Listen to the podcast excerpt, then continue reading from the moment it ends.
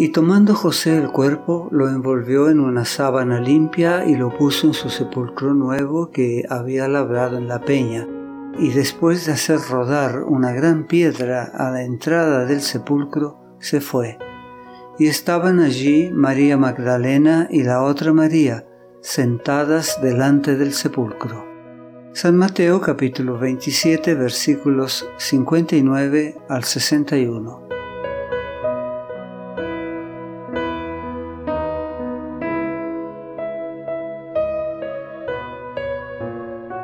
Las mujeres fueron las últimas que quedaron al lado de la cruz y las últimas que quedaron junto al sepulcro de Cristo. María Magdalena y las otras Marías permanecieron junto al lugar donde descansaba su Señor, derramando lágrimas de tristeza por el destino de aquel a quien amaban. Al regresar prepararon especias aromáticas y ungüentos y descansaron el sábado conforme al mandamiento. San Lucas capítulo 23 versículo 56. Para los entristecidos discípulos, este fue un sábado inolvidable, y también lo fue para los sacerdotes, los gobernantes, los escribas y el pueblo.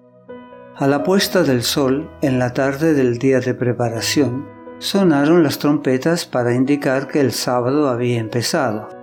La Pascua se observó como lo había sido durante siglos, mientras aquel a quien señalaba asesinado por manos perversas, yacía en la tumba de José. El sábado los atrios del templo estaban llenos de adoradores. El sumo sacerdote que había estado en el Gólgota estaba allí, magníficamente vestido con sus vestiduras sacerdotales. Sacerdotes de turbante blanco llenos de actividad cumplían sus deberes, pero algunos de los presentes no estaban tranquilos mientras se ofrecía la sangre de becerros y machos cabríos por el pecado. No tenían conciencia de que las figuras hubiesen encontrado la realidad que prefiguraban, de que un sacrificio infinito había sido hecho por los pecados del mundo. No sabían que ya no había valor en la realización de estos ritos ceremoniales, sin embargo, nunca antes había sido presenciado este ceremonial con sentimientos tan contradictorios. Las trompetas y los instrumentos musicales y las voces de los cantores resonaban tan fuerte y claro como de costumbre, pero una sensación de extrañeza impregnaba todo. Uno tras otro preguntaba acerca del extraño suceso que había tenido lugar. Hasta entonces el lugar santísimo había sido guardado en forma sagrada de todo intruso, pero ahora estaba abierto a todos los ojos. El pesado velo de tapicería, hecho de lino puro y hermosamente adornado de oro, escarlata y púrpura, estaba rasgado de arriba abajo. El lugar donde Jehová se encontraba con el sumo sacerdote para comunicar su gloria el lugar que había sido la cámara de audiencia sagrada de Dios estaba abierto a todos los ojos, ya no era reconocido por el Señor. Con sombríos presentimientos los sacerdotes ministraban ante el altar. La exposición del misterio sagrado del lugar santísimo les hacía temer que sobreviniera alguna calamidad.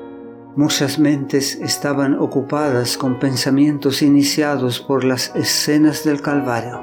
De la crucifixión hasta la resurrección, muchos ojos insomnes escudriñaron constantemente las profecías, algunos para aprender el significado de la fiesta que estaban celebrando, otros para hallar evidencia de que Jesús no era lo que decía ser, y otros con corazón entristecido buscando pruebas de que Él era el verdadero Mesías. Aunque escudriñando con diferentes objetos en vista, todos fueron convencidos de la misma verdad, a saber, que la profecía había sido cumplida en los sucesos de los últimos días y que el crucificado era el redentor del mundo. Muchos de los que en esa ocasión participaron del ceremonial no volvieron nunca a tomar parte en los ritos pascuales. Muchos, aún entre los sacerdotes, se convencieron del verdadero carácter de Jesús. Su escrutinio de las profecías no había sido inútil y después de su resurrección le reconocieron como el Hijo de Dios. Cuando Nicodemo vio a Jesús alzado en la cruz, recordó las palabras que le dijera de noche en el monte de las olivas. Como Moisés levantó la serpiente en el desierto, así es necesario que el Hijo del Hombre sea levantado, para que todo aquel que en él cree no se pierda, mas tenga vida eterna. San Juan capítulo 3 versículos 14 y 15. En ese sábado, Mientras Jesús yacía en la tumba, Nicodemo tuvo oportunidad de reflexionar. Una luz más clara iluminaba ahora su mente, y las palabras que Jesús le había dicho ya no eran misteriosas. Comprendía que había perdido mucho por no relacionarse con el Salvador durante su vida. Ahora recordaba los acontecimientos del Calvario, la oración de Cristo por sus homicidas, y su respuesta a la petición del ladrón moribundo hablaban al corazón del sabio consejero. Volvía a ver al Salvador en su agonía. De nuevo escuchó ese último clamor.